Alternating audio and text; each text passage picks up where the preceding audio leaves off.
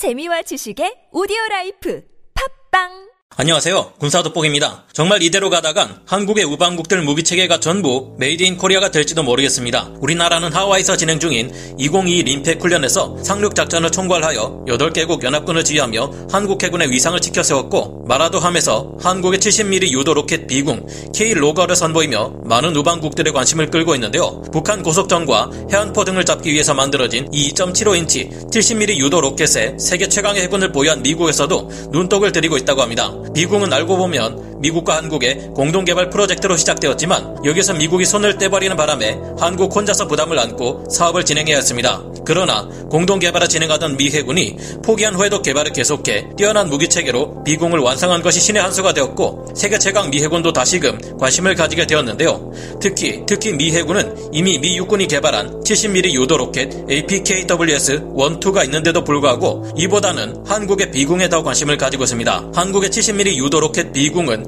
미국의 70mm 유도 로켓 APKWS보다 어떤 면에서 더 뛰어나기 때문일까요? 전문가는 아니지만 해당 분야의 정보를 조사 정리했습니다. 본의 아니게 틀린 부분이 있을 수 있다는 점 양해해 주시면 감사하겠습니다. 현지 시각 7월 10일 영국 왕립 해군의 공식 군사 매체인 네이발 뉴스가 보도한 바에 따르면 한국 해군이 방위사업청 LIG 넥스원과 협력해 지난 7월 4일 우리 해군의 대형 수송함 마라도함에서 K 로거 비궁 설명회를 가졌다고 하는데요. 이 설명회는 미 태평양 함대 사령관 사무엘 파파로 대장은 물론 훈련에 참가한 많은 해군 간부들의 이목을 집중시키고 있는 것으로 전해진다고 네이발 뉴스에서 보도했습니다. K 로거 사업은 미국 해군과 한국군의 비슷한 소요 제기에 의해서 공동 개발을 시작한 2.75인치 유도 로켓 개발 사업인데요. 냉전이 종식된 후 대규모 정규전 가능성은 크게 사라지고 소규모 반군이나 무장단체, 무장 조직 등에 의한 비정규전 및 저강도 분쟁의 위험성이 대두되기 시작했습니다. 특히 2000년 10월 12일 예멘에 정박하고 있던 미 해군의 구축함 콜에 소형 보트가 돌격해 폭발시키는 공격을 시도했고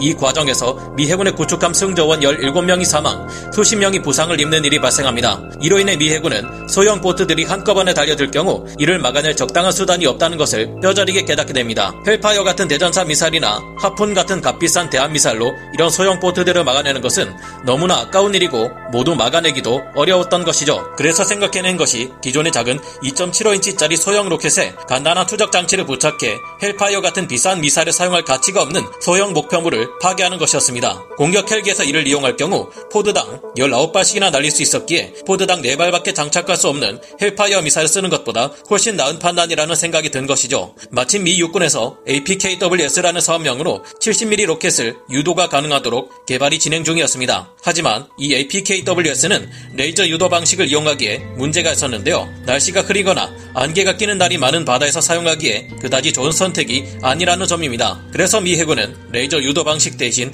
적외선 열영상 탐색기와 pattern matching 기술을 이용해 새로운 유도 로켓을 개발하기로 하였는데요. 그러나 이 같은 무기 개발이 돈이 꽤나 많이 들 것이라는 생각에 미 해군은 함께 공동 개발을 진행할 파트너를 찾게 됩니다. 한편 우리 한국군에서도 전시에 북한군이 공기 부양정에 특수부대를 태우고 서해 5도, 인천, 수도권 등에 기습 상륙해 후방을 교란하려 들 것이 우려되었습니다. 한국군이 이를 막기 위해 방어 병력을 증가 배치한다면 이는 그만큼 주요 전선에 보낼 병력이 부족해진다는 뜻이기도 해서 문제였는데요. 마침 돈도 많이 들 것 같고 어디 같이 사업할 만한 파트너 좀 없나 하며 알아보던 미 해군이 우리 한국의 사정을 알게 되었고 이에 따라 2000년 중반 무렵 미국 해군 연구소와 한국 방위사업청이 MOU를 맺고 공동 개발에 나섭니다. 미국에서는 주로 이미 개발해 놓은 내용을 한국에 전해주고 한국은 이를 최대한 값싸게 만들 방법을 연구하는 방식으로 진행된 이 무기 개발 사업이 바로 K 로거 사업인데요. 그런데 막상 개발을 시작하고 보니 미 해군의 사정이 달라집니다. 당장 이 같은 무기를 개발하는 것이 급할 게 없는 미 해군에서는 2012년에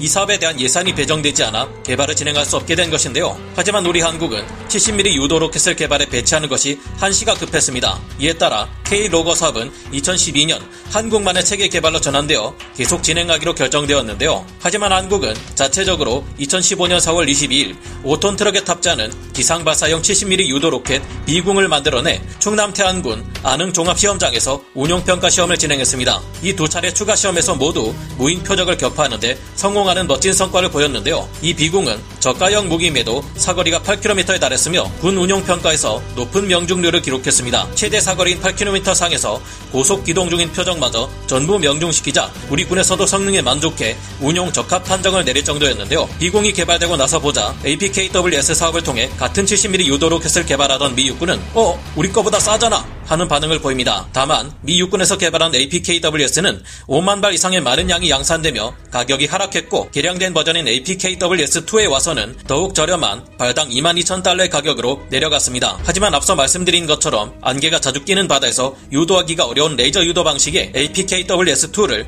미 해군이 사용할 수는 없었는데요. 이런 와중에 한국이 혼자서 K-LOGIR 사업을 통해 비궁을 완성하자 미 해군도 다시금 관심을 보이고 있는 것입니다. 미 육군의 APKWS2는 안개가 끼거나 흐린 날씨에서 레이저 유도 방식을 이용하기 어려운 데다 사거리가 5km 정도로 짧고 레이저로 유도되기에 목표물을 맞출 때까지 계속 레이저를 조사해 주어야 한다는 불편이 따릅니다. 하지만 비궁은 다릅니다. 비궁은 적외선 열상 장치와 이미지 매칭 기술을 통해 유도되기에 흐린 날씨나 안개가 낀 상황에서도 꽤나 뛰어난 유도 성능을 보여주는데요. 이번에 발표된 Naval News에서는 K-LOGIR 비궁의 시스템이 굉장한 seeker 성능을 바탕으로 fire and forget 즉 발사 후 망각에 대한 기능을 갖추고 있으며 사거리가 8km에 달한다고 소개했습니다. 비궁 70mm 로켓의 탐색 및 추적, 사격 통제 시스템은 트럭이나 선박 등 다양한 플랫폼에 적용할 수 있는 뛰어난 유연성을 가지고 있다고 칭찬했는데요. 또한 K-LOGIR의 또 다른 장점은 하나 약 4천만 원 가량의 저렴한 가격입니다. 이는 동급 유도 로켓에 비해 더욱 저렴한 가격이라 Naval News는 보도했는데요. K-LOGIR는 미군의 APKWS2보다는